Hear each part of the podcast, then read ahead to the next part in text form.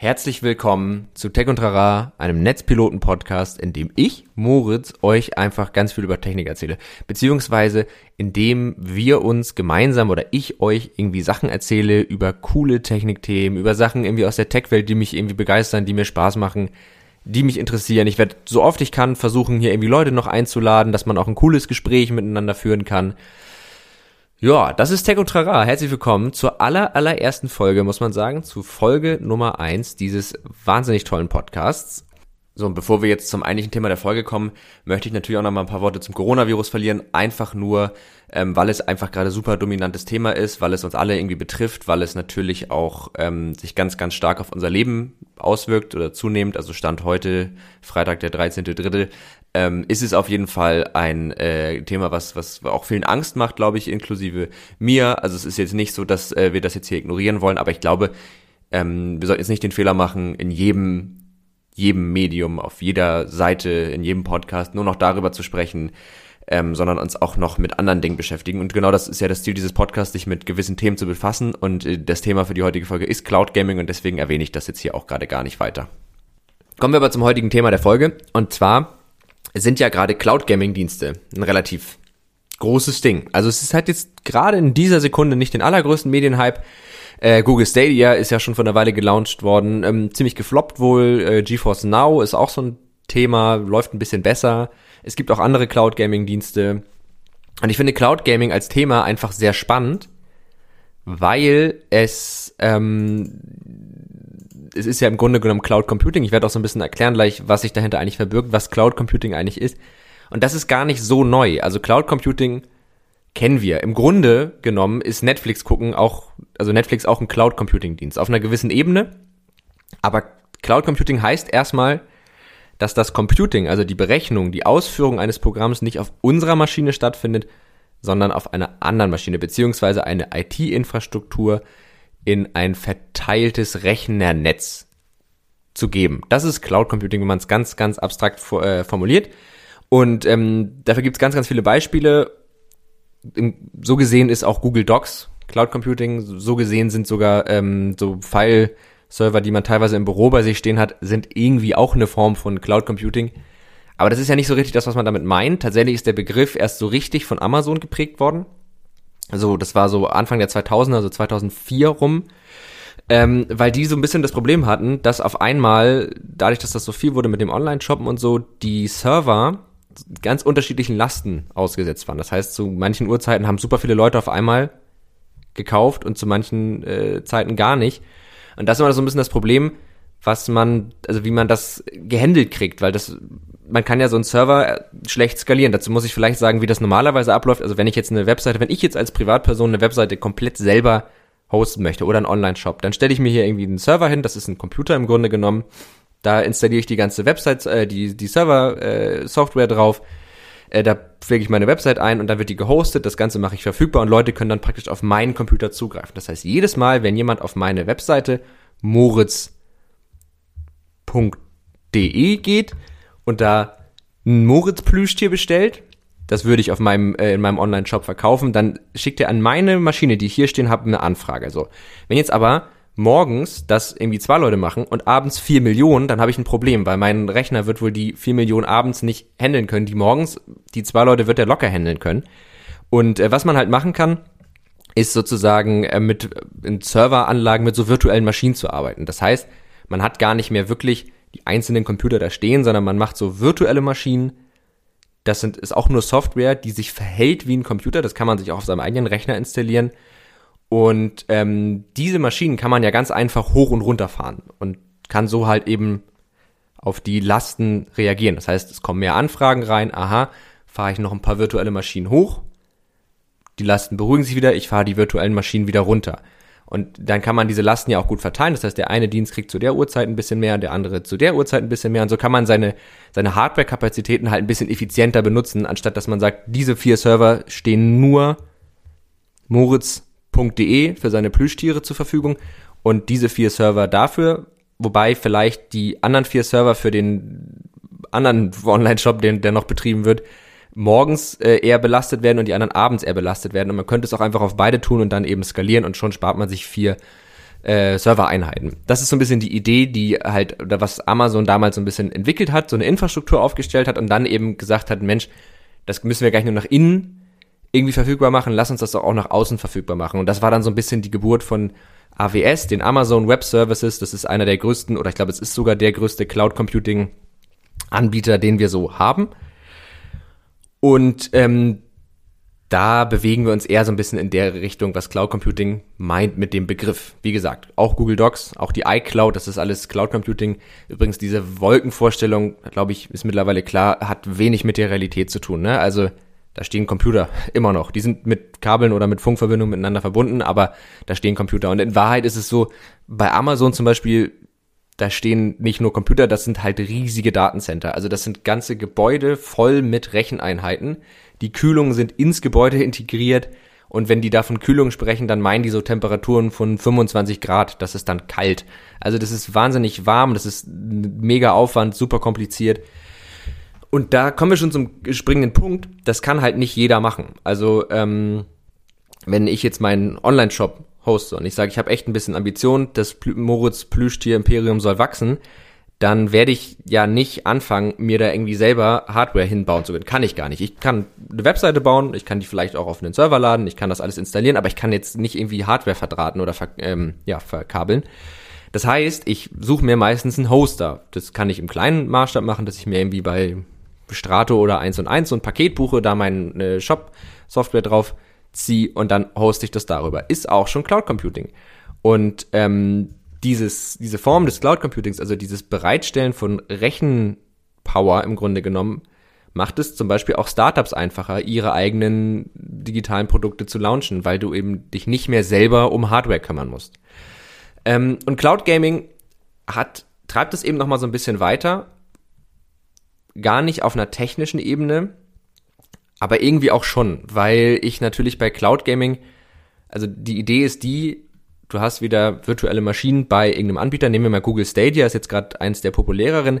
Google hat riesige Server, Google hat mega viel Rechenleistung und die Spiele, die die Nutzer spielen, die laufen auf deren Servern. Die sind da, werden da ausgeführt und das, was die Nutzer bekommen, ist ein Stream des Bildes, das dieses Spiel rendert. Mehr nicht. Das wird gestreamt. Die Latenz ist natürlich möglichst gering. Sie ist ein bisschen größer, als wenn ich es auf meinem eigenen Rechner spiele, das ist klar. Und äh, die User können auch Eingaben machen, die werden dann halt über Protokolle zurückgeschickt. Das Ganze passiert sozusagen nur über so Schnittstellen, findet eine Kommunikation statt, wir können spielen, die ganze Rechenpower liegt bei Google. Das hat eine andere Wirkung als Dropbox zum Beispiel, weil oder als als wie Office Software, weil wir bei Spielen diesen Faktor der Berechnung glaube ich, viel mehr verinnerlicht haben. Also, dass, wenn ich mir jetzt ein Red Dead Redemption 2 angucke, was wahnsinnig viel Wert auf Realismus legt und auf heftige Grafik, dass da wohl irgendwie viel gerechnet wird, ist klar. Zumal, wenn man sich mal so Preise für Grafikkarten anguckt, versteht man es noch ein bisschen mehr. Und ich glaube, das hat einmal einen großen Effekt darauf, warum Cloud Gaming gerade so ein Ding ist, obwohl die Technologien dahinter jetzt gar nicht so revolutionär sind.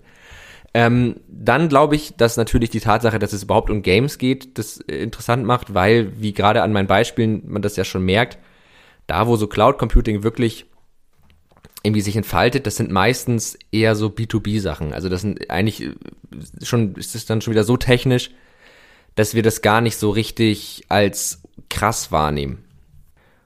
Und dann ist es halt so, natürlich kann man auch sagen, ja, aber Streaming, das ist ja auch krass, ja, aber Spiele waren bis jetzt sehr lange waren Spiele noch etwas, was wir halt wirklich auf unseren Maschinen ausführen mussten. Also wir halt diese, dieser, dieser Vorgang, dass ich kaufe ein Spiel, ich installiere es oder ich lade es runter, ich installiere es und ähm, führe es dann auf meinem Gerät auf, dafür brauche ich Rechenpower. Das, das war eben sehr, sehr lange so. Und dass das auf einmal woanders geht, ist natürlich super, zumal wir dadurch ja auch vermeintlich erstmal Geld sparen, weil so ein guter PC kostet dann ja mal mindestens 1,5, würde ich sagen, 1500 Euro wenn ich ihn mir nicht selber bauen kann und selbst dann, ehrlich gesagt. Und ähm, da wirkt es natürlich auf viele Leute erstmal krass. Ah, geil, ich zahle hier irgendwie neun Euro im Monat oder was. Das sind so die durchschnittlichen Preise für, von äh, Cloud Gaming Anbietern. Und auf einmal kann ich jedes Spiel spielen und das kann ich sogar auf meinem gammeligen MacBook aus 2013 noch spielen. Das ist ja erstmal was Cooles und das ist auch cool. Also ich finde es persönlich ganz cool. Ich muss sagen, ich habe äh, GeForce Now jetzt letztens ausprobiert und habe mit einer relativ schlechten Internetverbindung ein ähm, Shooter gespielt Ich habe leider gerade den Namen nicht mehr präsent. Es war so ein Battle Royale Shooter, so ein bisschen in äh, PUBG Richtung und man hat schon eine gewisse Latenz bemerkt. Also man hat gemerkt, die Eingaben werden nicht ganz so schnell verarbeitet. Aber ich konnte sogar einen Kill machen. Ich habe einigermaßen lange überlebt. Also es war immerhin ein brauchbares Spielerlebnis. Und klar, bei so Shootern, die viel Reaktion erfordern, wo schnell viel passiert, da könnte man schon sagen, hm, das wird ein bisschen äh, haarig eben mit dieser Latenz, weil man muss sich ja vorstellen, ansonsten geht ja meine Eingabe direkt in das rechenverarbeitende Gerät, also das Gerät, was die Spiele aus, äh, ausführt, kriegt halt direkt die Eingabe. Bei Cloud Gaming wird das erstmal dahin geschickt, so, und dann stehen die Server vielleicht irgendwo in Frankfurt. Das heißt, ne, auch wenn das nur Millisekunden sind, aber es sind halt Millisekunden. Und nicht umsonst kann man irgendwie bei, also kaufen sich Gamer teilweise extra Monitore, die noch eine, noch eine geringere Latenz haben, damit sie eben so ein sehr direktes äh, Gefühl haben. Aber man muss ja auch mal an andere Spiele denken. Zum Beispiel sowas wie so Rundenstrategie. Äh, Civilization sind jetzt auch nicht wenig anspruchsvoll, weil da oft viele gerade sehr CPU-lastige Berechnungen durchgeführt werden.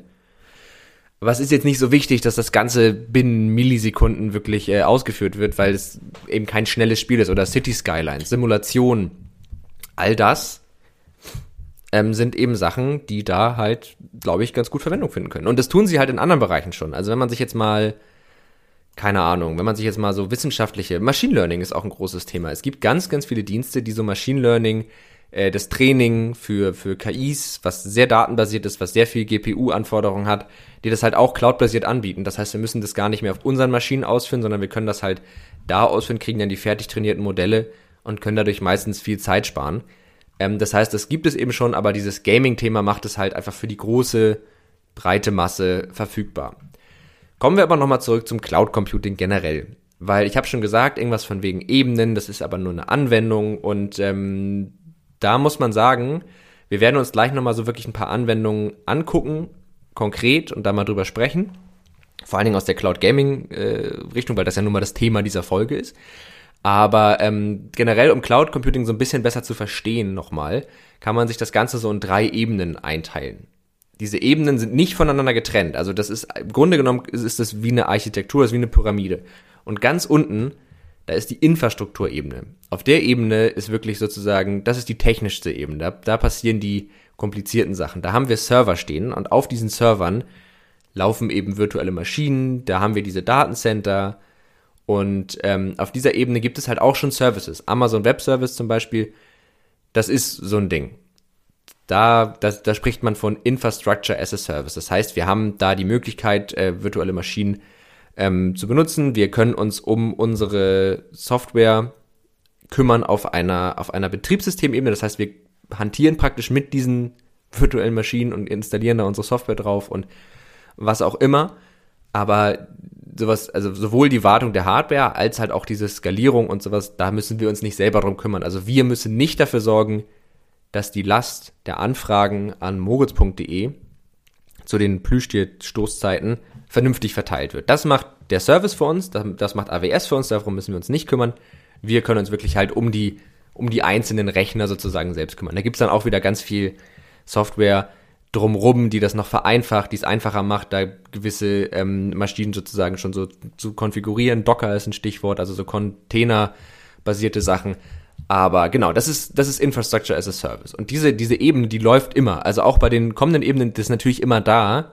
Aber bei Infrastructure of a Service kümmern wir uns halt selber. Also wir gehen halt bis zur Infrastruktur. Wir kümmern uns um die, um die Recheninstanzen selber, aber nicht um die Verwaltung davon.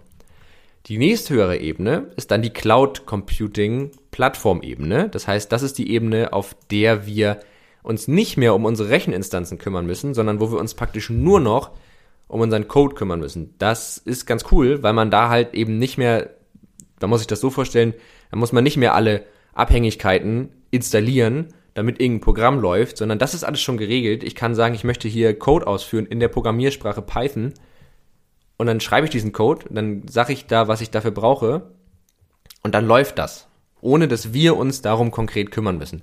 Das ist sehr praktisch, weil man so halt sich wirklich um die eigentliche Logik kümmern kann. Und was zum Beispiel ein gutes Beispiel dafür ist, was auch aus der Softwareentwicklung kommt, äh, ist so der Umgang mit so Serverless-Architekturen. Also das ist ja eben genau das. Wir bauen unsere Software halt nicht mehr darauf ausgelegt, dass wir da einen Server haben, in dem wir, äh, den wir irgendwie aufsetzen, sondern wir kümmern uns wirklich darum, einzelne Microservices zu äh, implementieren, die dann meistens in diese Idee dieser Microservices ist, die laufen dann alle für sich genommen, unabhängig.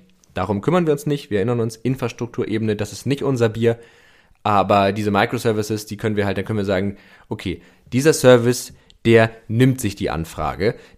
Dieser Service leitet sie zur Datenbank weiter.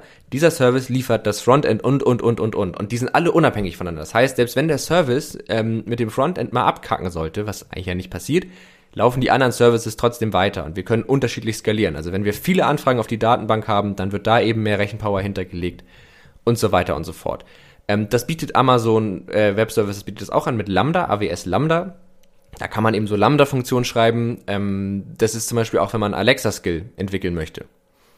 Dann würde man auch so Lambda-Funktionen schreiben, die halt getriggert werden, wenn gewisse Suchworte, äh, äh, gewisse Worte erkannt wurden und so weiter und so fort. Aber das basiert auch darauf, klar, ist ja auch von Amazon. Äh, Microsoft Azure, ich kann es aber nicht aussprechen, Azure schreibt es sich, ist auch so eine ähnliche Sache und das ist eben dann die Plattformebene. Das ist so, glaube ich, das, womit viele Webentwickler zu tun haben ähm, und äh, genau. Dann haben wir noch die letzte Ebene, wir haben es gleich geschafft, die Anwendungsebene. Das ist tatsächlich so die abstrakteste Ebene, das heißt, die ist ganz oben auf und auf der bewegen wir uns auch die ganze Zeit eigentlich und mit unseren Beispielen. Das ist einfach die, wo wir über einen Cloud-Service eine Anwendung benutzen.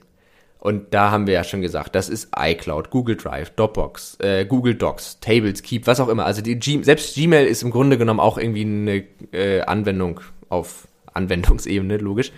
Äh, Netflix und eben halt auch Google Stadia oder GeForce Now. Das heißt, wir als User kümmern uns nicht um die Infrastruktur oder den Code. Wir können auch keine eigenen Anwendungen programmieren, sondern wir sind wirklich nur damit beschäftigt, eine Anwendung zu benutzen, deren Recheninstanzen aber nicht bei uns liegen, die sind halt ganz woanders. Und das, glaube ich, macht nochmal so ein bisschen klarer, was Cloud Computing ist und wie sich diese Ebenen und was für ein Abstraktionsgrad das Ganze hat. Mm. Und kommen wir nochmal zu verschiedenen Cloud Gaming Anbietern. Ich glaube, das ist auch nicht ganz uninteressant, weil ich habe ja schon jetzt viel gesagt, Google Stadia und GeForce Now. Das sind natürlich jetzt die beiden großen. Die sind sehr ähnlich aufgebaut. Wir haben halt ein Spieleangebot. Dieses Spieleangebot können wir ausschöpfen. Meiner Meinung nach ist das bei GeForce Now ein Ticken größer, ein Ticken besser. Man kann halt, äh, man kann halt, ja, mehr Spiele spielen. GeForce Now hat auch sowas wie Fortnite und so ganz viele Free-to-Play-Spiele halt mit drin. Man kann sich da mit seinem Steam-Account anmelden. Also da läuft das so. Äh, Stadia konnte ich selber leider noch nicht ausprobieren, weil man es bis jetzt nur ähm, in so einer Premium-Version sich holen kann. Aber die kostet auch 129 Euro. Das ist richtig teuer. Ich glaube, für drei Monate hat man das dann. Plus Stadia Controller, plus Chromecast Ultra. Das braucht man aktuell noch, um über den Fernseher spielen zu können. Und dann kann man halt über den Chrome-Browser ja, den Chromecast Ultra oder über ausgewählte Tablets und Smartphones spielen. Ich glaube, das sind alles, also die Google Pixel Geräte zum Beispiel unterstützen das schon.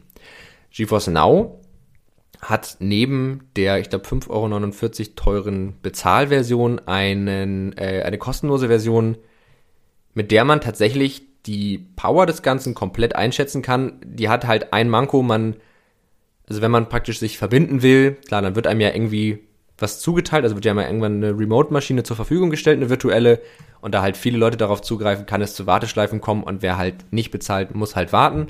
Wer bezahlt, wird halt bevorzugt. Und ich glaube, bei der bevorzugten dauert es irgendwie sechs oder acht Stunden, bis man rausgeschmissen wird und sich neu einloggen muss. Und bei GeForce Now Free sind es irgendwie, ist es eine Stunde. Also man kann dann immer nur eine Stunde am Stück spielen, dann muss man sich einmal neu verbinden. Das heißt, wenn man jetzt wirklich zocken will, ist es blöd, aber zum Ausprobieren ist es ganz cool. Ähm, und dann loggt man sich da halt ein, kommt dann, man sieht halt keine Desktop-Umgebung, aber man kann dann halt den, der Launcher wird dann halt gestartet, über den das Spiel halt verfügbar ist. Dann meldet man sich da an. Ich habe äh, bei meinem Spiel, ich sehe es hier gerade im Moment, wie hieß das jetzt? Oh, ich, das war auf jeden Fall ein Steam-Spiel so. Und dieses Steam-Spiel, das äh, wurde dann halt, konnte ich dann installieren. Die Installation muss man formal machen, da die ganzen äh, Dateien alle schon auf den Servern liegen, dauert die eine Sekunde, dann ist das da und dann kann ich zocken. Und es funktioniert überraschend gut, muss ich sagen. Ähm, Sony hat auch so einen Dienst, PS Now. Auch Cloud Gaming, ganz normal. Also Game Streaming kann man dazu ja auch sagen. Also ich spiele Auf meinem Gerät ist, passiert aber nicht. Das kann ich sowohl über die PlayStation 4 als auch über einen Windows-PC machen. Ich bin auch hier an ein Angebot gebunden. Ich habe auch nicht so dieses meinen eigenen Launcher, sondern es ist halt alles komplett über, über das PlayStation Network geregelt. Und was ich halt ganz cool finde, ist, ich bin hier nicht ans Game Streaming gebunden. Also es hat gleichzeitig noch mehr diesen Netflix-Charakter, dass man ja auch ein Abonnement für Spiele hat. Hat man ja bei den anderen auch, aber hier ist es tatsächlich sehr umfangreich, weil natürlich ganz, ganz viele PlayStation-Spiele da drin sind.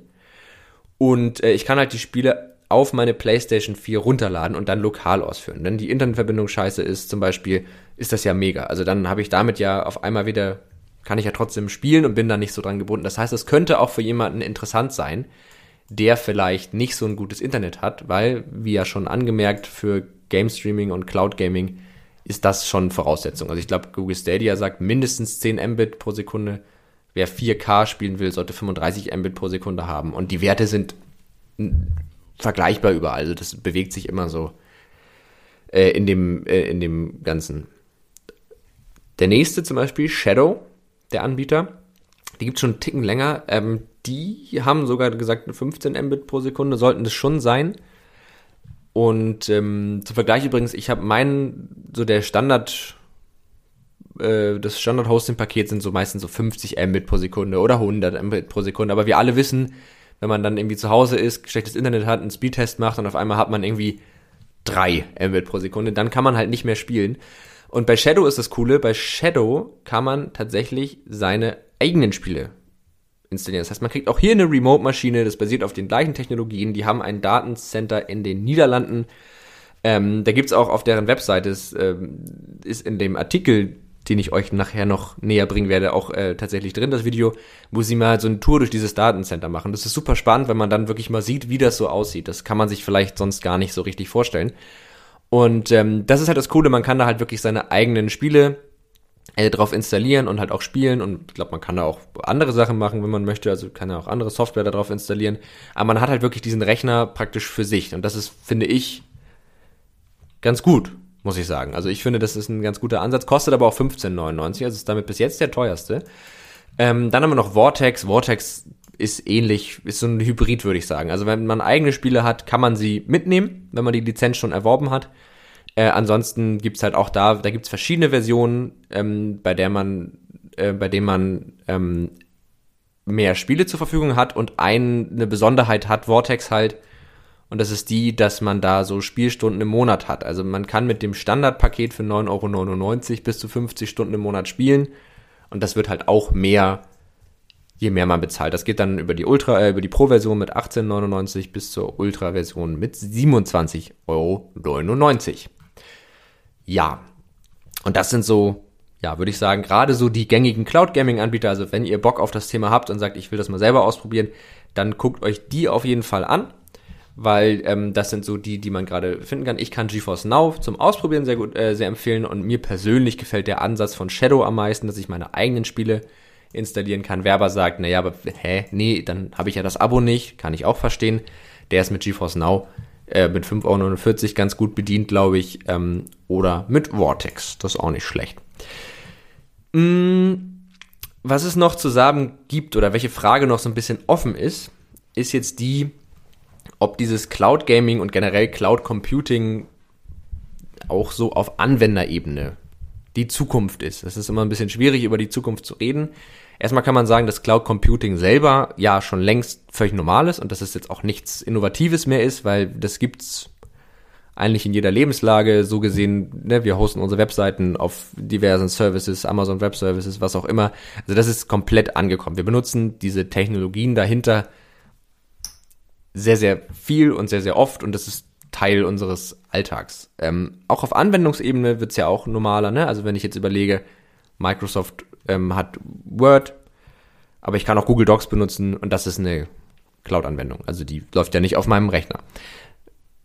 Beziehungsweise sie läuft in meinem Browser, aber die Daten werden da nicht gespeichert. So, ähm, auf YouTube kann man mittlerweile und auf Twitch kann man mittlerweile auf Twitch selber seine Videos schneiden, kürzen, trimmen. Das sind auch Cloud Computing Anwendungen. Also es ist tatsächlich völlig normal. Beim Cloud Gaming sieht's ja noch ein bisschen anders aus. Man muss ja wie gesagt sagen, Google Stadia hat sein Launch ein bisschen verkackt. Ähm, die Spielauswahl ist halt nicht so groß. und so richtig gut angekommen ist das Ganze nicht. Bei GeForce Now sieht es ein bisschen anders aus, aber man muss sich halt so ein bisschen fragen, an wen richtet sich das? Weil der, also wer wirklich so ernsthaft Spiele spielt und darin auch gut sein möchte und so ein bisschen das wirklich als, als mehr als nur so ein, ich mach das ab und zu mal sieht, für den ist es, glaube ich, immer noch ziemlich wichtig, dass die Performance stimmt, dass die zuverlässig ist. Das heißt, ich möchte nach Hause kommen, ich möchte mich, ich möchte mein Spiel anmachen und dann möchte ich daddeln. So, und wenn ich jetzt ähm, irgendwie Fortnite spiele oder wenn ich Counter-Strike spiele ähm, oder Call of Duty, Warzone ist jetzt gerade rausgekommen, deswegen komme ich auf Call of Duty, dann, ähm, dann soll das irgendwie verfügbar sein, möglichst immer verfügbar sein. Und da macht uns ja noch so ein bisschen das Netz in Deutschland einen Strich durch die Rechnung, weil die Internetverbindungen einfach gar nicht so konstant sind. Das heißt, das ist nicht so, noch nicht so zuverlässig, als dass es so diese Sparte Gamer abholt. Und dann frage ich mich halt, wie ist das jetzt mit den Spielern, die vielleicht nur gelegentlich zocken, also so Hobbyspieler? Lohnt sich das für die überhaupt, das zu machen? Und da bin ich mir noch nicht ganz sicher. Vielleicht habt ihr da auch äh, Anregungen, dann schreibt sie gerne an techuntrara.netzpiloten.de. Das ist unsere E-Mail-Adresse zu diesem Podcast oder Instagram, Twitter, heißen wir einfach Netzpiloten. Da könnt ihr auch sehr gerne schreiben. Mm. Und da frage ich mich jetzt halt, wie das, wie sich das verhält mit diesen normalen Gamern. Und wie gesagt, da bin ich über Meinung sehr froh, wie ihr das seht, ob das vielleicht für euch was ist oder nicht. Weil auf der einen Seite, man hat ja ein Abo und dadurch spart man vielleicht Geld, wenn man viele Spiele zocken kann. Auf der anderen Seite gibt es ja auch viele, die dann nur FIFA spielen zum Beispiel. Das heißt, ich spiele dann nur FIFA und warum soll ich mir dann irgendwie ein Abo holen, wo FIFA vielleicht gar nicht drin ist erstmal, aber selbst wenn es drin wäre, wo dann irgendwie noch tausend andere Spiele drin wären und ich zahle dafür monatlich, wenn ich auch einfach einmal für FIFA bezahlen kann. Also da bin ich mir noch nicht so ein bisschen, äh, noch ein bisschen unsicher, ob sich das durchsetzt. Ich habe dann auch immer noch so den Gedanken, will ich das eigentlich? Finde ich das eigentlich so gut? Weil man muss ja schon sagen, mit dieser, mit Cloud Computing als Go-To, ist es ja schon so, dass eigentlich alles in den Händen von Amazon, Facebook, Google, Microsoft und Co. liegt. So, und die haben die Kontrolle, die haben nicht nur die ganzen Daten natürlich, auch wenn das datenschutzrechtlich natürlich nicht erlaubt ist, damit irgendwas zu tun, aber wir wissen, dass das auch nicht immer alle davon abhängt, äh, abhält. Und äh, vor allen Dingen finde ich so, es ist halt, das sind halt Firmen, die uns unsere Rechenpower dann zuteilen können. Also wenn wir jetzt wirklich mal so 30 Jahre in die Zukunft denken und das ist völlig normal und wir haben nur noch so, wir haben nur noch Monitore und alles andere, die ganze ähm, wirkliche Hardware, die liegt komplett da, ähm, dann wird, dann haben Firmen auf einmal die Möglichkeit, uns zu sagen, wie viel Rechenpower wir haben. So, und dann möchte ich vielleicht irgendwas erforschen und dann sagt jemand, hm, das würde ich eigentlich nicht so gerne haben, dass diese Person das erforscht und dann dauert das einfach alles länger und ich werde behindert, weil mir die Rechenpower irgendwie nicht mehr zur Verfügung steht. Es ist schon so eine Frage, ob man das will oder ob das eigentlich der Gedanke des Internets ist, weil auf der einen Seite ähm, ist es irgendwie dezentralisiert, in dem Sinne, dass natürlich die Services nicht da sind, wo wir und so. Aber auf der anderen Seite ist es irgendwie auch total äh, zentralisiert, weil diese großen Firmen, die haben halt die, die Macht, die haben die Services, da liegen die ganzen Webseiten. Und letzten Endes haben die die Kontrolle. Sie können sie nicht immer einfach so ausüben, aber sie haben sie. Und die Idee des Internets war ja so ein bisschen dezentralisierter. Und man kann sagen, so Blockchain und dieses Verteilte und ne, nicht diese eine Instanz, das geht ja auch schon wieder so ein bisschen in so eine andere Richtung, dass man halt das Ganze ein bisschen dezentralisierter macht, ein bisschen, ja, irgendwie hört es sich so ein bisschen netter an. Das muss man einfach mal sagen. Aber Blockchain ist, glaube ich, jetzt zu groß äh, für diese Folge. Das machen wir in einer anderen Folge, werde ich auf jeden Fall nochmal was zu machen. Und ähm, ja, tatsächlich ist das auch schon die allererste Folge Tech und Trara geworden. Ich weiß gar nicht. Ja, wir sind jetzt auch ungefähr bei einer halben Stunde. Das finde ich ist eine super Zeit. Ich habe mir überlegt, dass ich jede Folge Tech und Trara mit einer Empfehlung abschließe. Also mit es sind meistens eher so ein bisschen digitale Empfehlungen, aber Empfehlungen, die hier thematisch irgendwie gut reinpassen. Und meine Empfehlung ganz persönlich ist ein YouTube-Kanal. Ein YouTube-Kanal, der sich an Web- und vor allen Dingen JavaScript-Entwickler ähm, richtet und der heißt Fireship Fireship ist ein Kanal, der so zu modernen Webtechnologien richtig gute Videos macht. Also sowohl ästhetisch und gestalterisch wahnsinnig schöne Videos, als auch inhaltlich super komprimiert. Die haben so eine 100 Sekunden Reihe, wo sie halt tatsächlich so Technologien in 100 Sekunden vorstellen. Das ist mega cool. Das ist vor allen Dingen dann gut, wenn man so einen Einstieg hat, weil man kennt das ja vielleicht, wenn man sich selber damit beschäftigt, gerade so im Programmierkontext, äh, dass man dann, man sitzt dann davor und boah, dann ist das irgendwie so viel, dann liest man sich ganz viel durch und das gibt einem so einen ersten Anhaltspunkt über die wichtigsten Begrifflichkeiten und was man sich so angucken sollte. Und darüber findet man dann so den Einstieg in die tieferen Ebenen. Aber halt auch so über so, so einzelne Themen. Also dann wird irgendwie ein Aspekt von, von, von irgendeinem Framework genommen und der wird näher beleuchtet oder von JavaScript im Allgemeinen. Und ähm, dann sind sieben Tipps für besseres Programmieren in JavaScript. Und das gucke ich mir irgendwie gerne an. Und vielleicht guckt es sich ja auch von euch jemand gerne an. Ich finde es ziemlich cool. Das war meine Empfehlung für diese Woche. Wenn ihr Empfehlung habt oder eben eure Meinung dazu, was für ein Potenzial hat Cloud Gaming eigentlich, wird sich das durchsetzen oder bleiben wir erstmal bei der Variante, dass wir unsere Spiele schön bei uns installieren, Schreibt das alles gerne. Da würde ich mich wahnsinnig drüber freuen. Ich wiederhole nochmal an tech und trara at netzpiloten.de oder auf Twitter und Instagram einfach an den Account Netzpiloten. Und natürlich seid ihr herzlich eingeladen, auch äh, auf netzpiloten.de, unserem Magazin, dem Netzpiloten-Magazin, vorbeizuschauen. Da gibt's täglich äh, neuen Content zu Tech-Themen verschiedenster Art, von Smart Home über Smartphones bis zu Gaming. Ähm, also im Grunde genommen die Themen, die wir auch hier in dem Podcast erwarten werden. Das lohnt sich und da gibt es auch einen Artikel, den verlinke ich nochmal in den Show Notes, der so ein bisschen die Basis für diese Folge war. Den habe ich geschrieben zum Thema Cloud Computing und Cloud Gaming, wo das nochmal ein bisschen erklärt wird und wo ihr das Ganze nochmal nachlesen könnt. Ansonsten war es das tatsächlich für die allererste Folge Tech und Trara. Es hat mir sehr viel Spaß gemacht. Ich hoffe, es war auch für euch sehr angenehm zu hören. Falls nicht, falls ja, äh, meldet es gerne. Ihr könnt uns ähm, auf iTunes ja zum Beispiel auch eine Bewertung dalassen und eine Rezension schreiben, eine kurze. Gerne auch den Podcast abonnieren, das würde uns einfach sehr weiterhelfen. Und dann wünsche ich euch eine gesunde Woche hoffentlich. Wir werden sehen, was das Ganze gibt, die ganze Situation. Es ist alles ein bisschen surreal momentan. Und äh, ja, vielleicht wissen wir nächste Woche schon mehr. Aber bis dahin, bleibt gesund und wir hören uns dann in der nächsten Woche wieder.